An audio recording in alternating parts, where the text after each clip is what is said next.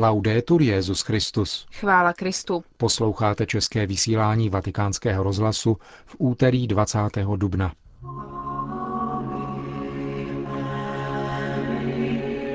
Ve Vatikánu se konal pohřeb otce kardinála Tomáše Špidlíka.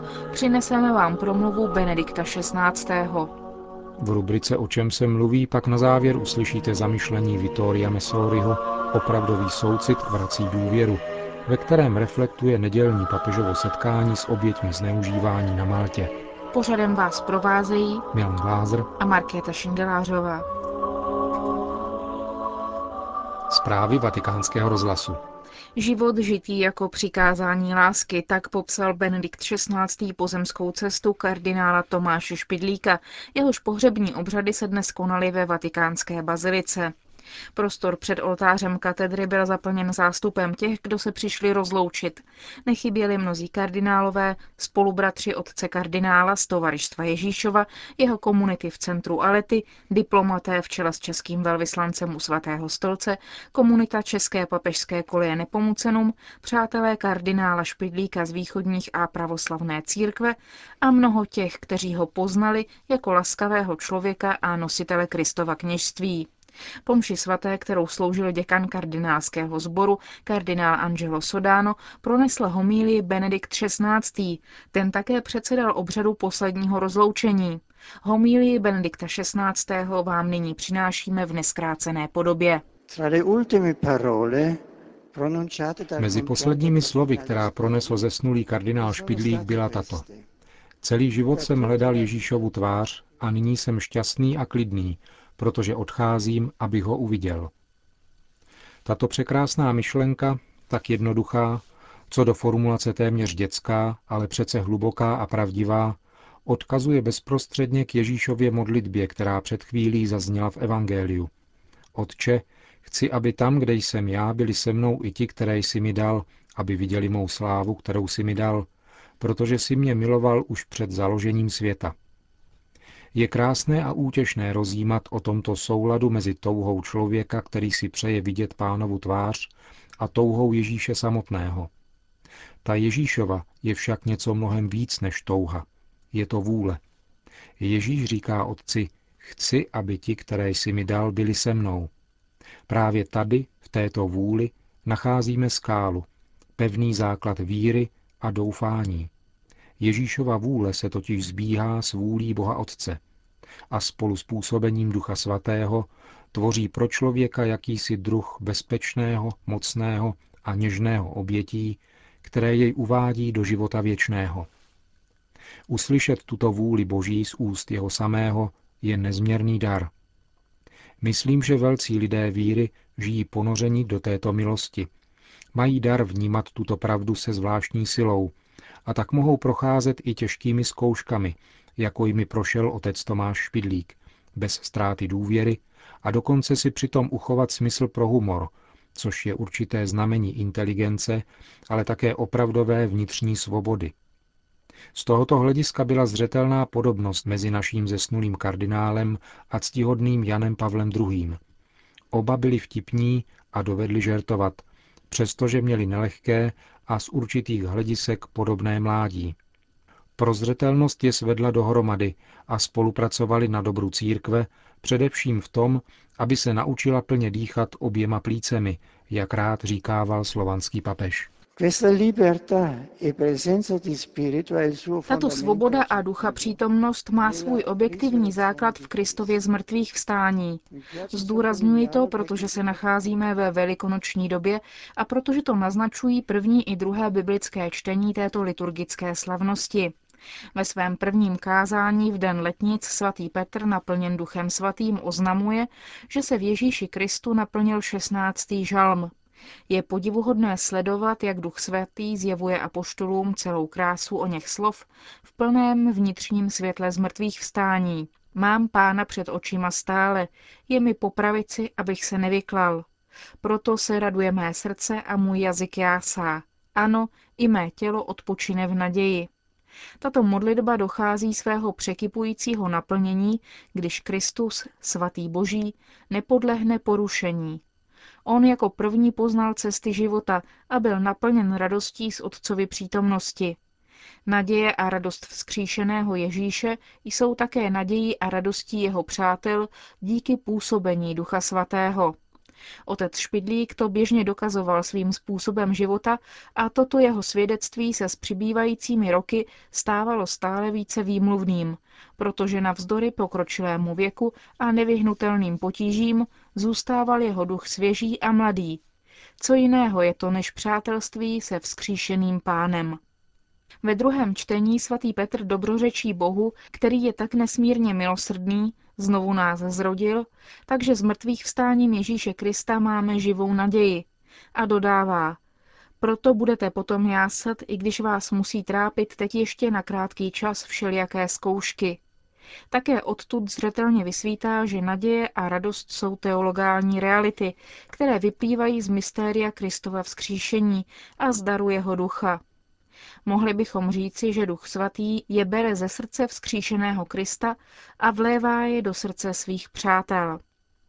Záměrně hovořím o obrazu srdce, protože, jak mnozí z vás vědí, otec Špidlík jej zvolil jako moto svého kardinálského erbu ex toto corde z celého srdce. Tento výraz se nachází v knize Deuteronomium, v prvním a základním přikázání zákona tam, kde Mojžíš praví lidu. Slyš Izraeli, hospodin je náš Bůh, hospodin je jediný. Miluj hospodina svého Boha celým svým srdcem, celou svou duší a celou silou. Celým srdcem, ex toto corde, se tedy vztahuje na způsob, jakým má Izrael milovat svého Boha, Ježíš potvrzuje primát tohoto přikázání, ke kterému připojuje také přikázání lásky k bližnímu, o němž praví, že je podobné tomu prvnímu a že na obou spočívá celý zákon i proroci. Volbou tohoto mota náš ctihodný bratr tak říkajíc vložil svůj život do přikázání lásky. Vepsal jej celé do primátu Boha a lásky.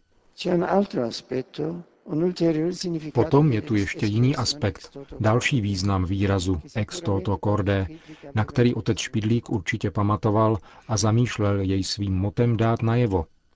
Vycházeje stále z biblického kořene, symbol srdce představuje ve východní spiritualitě sídlo modlitby, setkání mezi člověkem a Bohem, ale také s dalšími lidmi a s kosmem. Zde je třeba zmínit, že na erbu kardinála Špidlíka je srdce umístěné na štítu, překryto křížem, na jeho ramenech se protínají slova Fos a Zoe, světlo a život, což jsou jména boží. Člověk, který plně ex toto corde přijímá světlo a život, stává se tedy sám světlem a životem v lidství a v univerzu. Kdo je však tímto člověkem? Kdo je tímto srdcem světa, ne Ježíš Kristus. On je světlem a životem, protože v něm přebývá všechna plnost božství. Tady bych rád zmínil, že náš zesnulý bratr byl členem tovaristva Ježíšova, to znamená duchovní syn onoho svatého Ignáce, který klade do středu víry a spirituality kontemplaci Boha v tajemství Krista. V tomto symbolu srdce se setkávají východ a západ nikoli na rovině zbožnosti, ale hluboce kristologicky, jak ukázali jiní jezuičtí teologové minulého století. Kristus, ústřední postava zjevení, je také formálním principem křesťanského umění, oblastí, která měla v otci Špidlíkovi velkého mistra, inspirátora ideí a výrazových prostředků, jež našli významnou syntézu v kapli Redemptoris Mater a poštolského paláce. Rád bych skončil tím, že se vrátím k tématu vzkříšení a ocituji text, který si kardinál Špidlík velmi oblíbil. Je to pasáž z hymnů o vzkříšení svatého Efréma Syrského. On z hůry se stoupil jako pán, z lůna vyšel jako služebník. V Šeolu se před ním pokořila smrt. V jeho vzkříšení ho adoroval život. Panenská Matka Boží kéž provází duši našeho ctihodného bratra do náručenej světější trojice, kde celým srdcem bude navěky chválit jeho nekonečnou lásku. To byla homílie Benedikta XVI. z dnešních pohřebních obřadů kardinála Tomáše Špidlíka. O čem se mluví? Nikdo neočekává, že ministerstvo školství či tělovýchovy a sportu zorganizuje setkání s oběťmi zneužívání nějakým učitelem či tělocvikářem a už vůbec ne, že by vyjádřilo bolest a zahanbení. Veřejně nevyjádří své politování ani představitelé sportovních klubů, kde převlékárny a sprchy přitahují, jak známo, i snadno předvídatelnou faunu dospělých. Pedofílie či pederastie, jež je věkovým omezením nejistá a mění se podle gusta a kultur, se vyskytuje všude, kde žijí muži a ženy. Často se tak děje nikoli ve skrytu, nýbrž dokonce s pochvalou a doporučením filozofů, jako v antickém Řecku, nebo v 68 kruzích v Evropě a Americe. Lídr zelených v Evropském parlamentu Daniel Cohn-Bendit, bývalý charismatický šéf různých protestních akcí, se chlubil, že jako učitel nejenom doporučoval, ale také praktikoval sex s nezletilými. Mario Mieli, ideolog a iniciátor homosexuálního hnutí v Itálii, v jednom díle vydaném seriózním italským nakladatelstvím Einaudi považoval sex mezi dospělou a nezletilou osobou za akt vykoupení. Jean-Paul Sartre, Simon de Beauvoir, Michel Foucault, Jack Lang, který se později stal francouzským ministrem kultury, podepsali spolu s dalšími intelektuály proslulý manifest, ve kterém za účelem sexuálního osvobození požadovali beztrestnost pro sexuální vztahy s nezletilými, včetně dětí. V těchto učitelích ožívala stará evropská tradice. Filozofem, kterého uctívali Jakobíni, počínaje Robespírem a většinou revoluční elity, totiž nebyl blasfemický Voltaire, níbrž povznášející Jean-Jacques Rousseau, apoštol infantilní výchovy. A to v každém ohledu. S velkým potěšením sám popisuje, jak si v Benátkách koupil desetiletou holčičku, která ho dovedla osvobodit od depresí.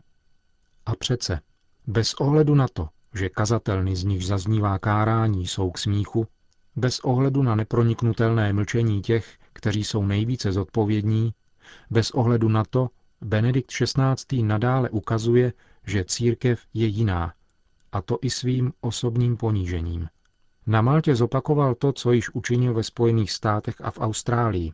Setkal se s několika osobami, které se většinou před desítkami let staly oběťmi úchylné pozornosti některých vychovatelů.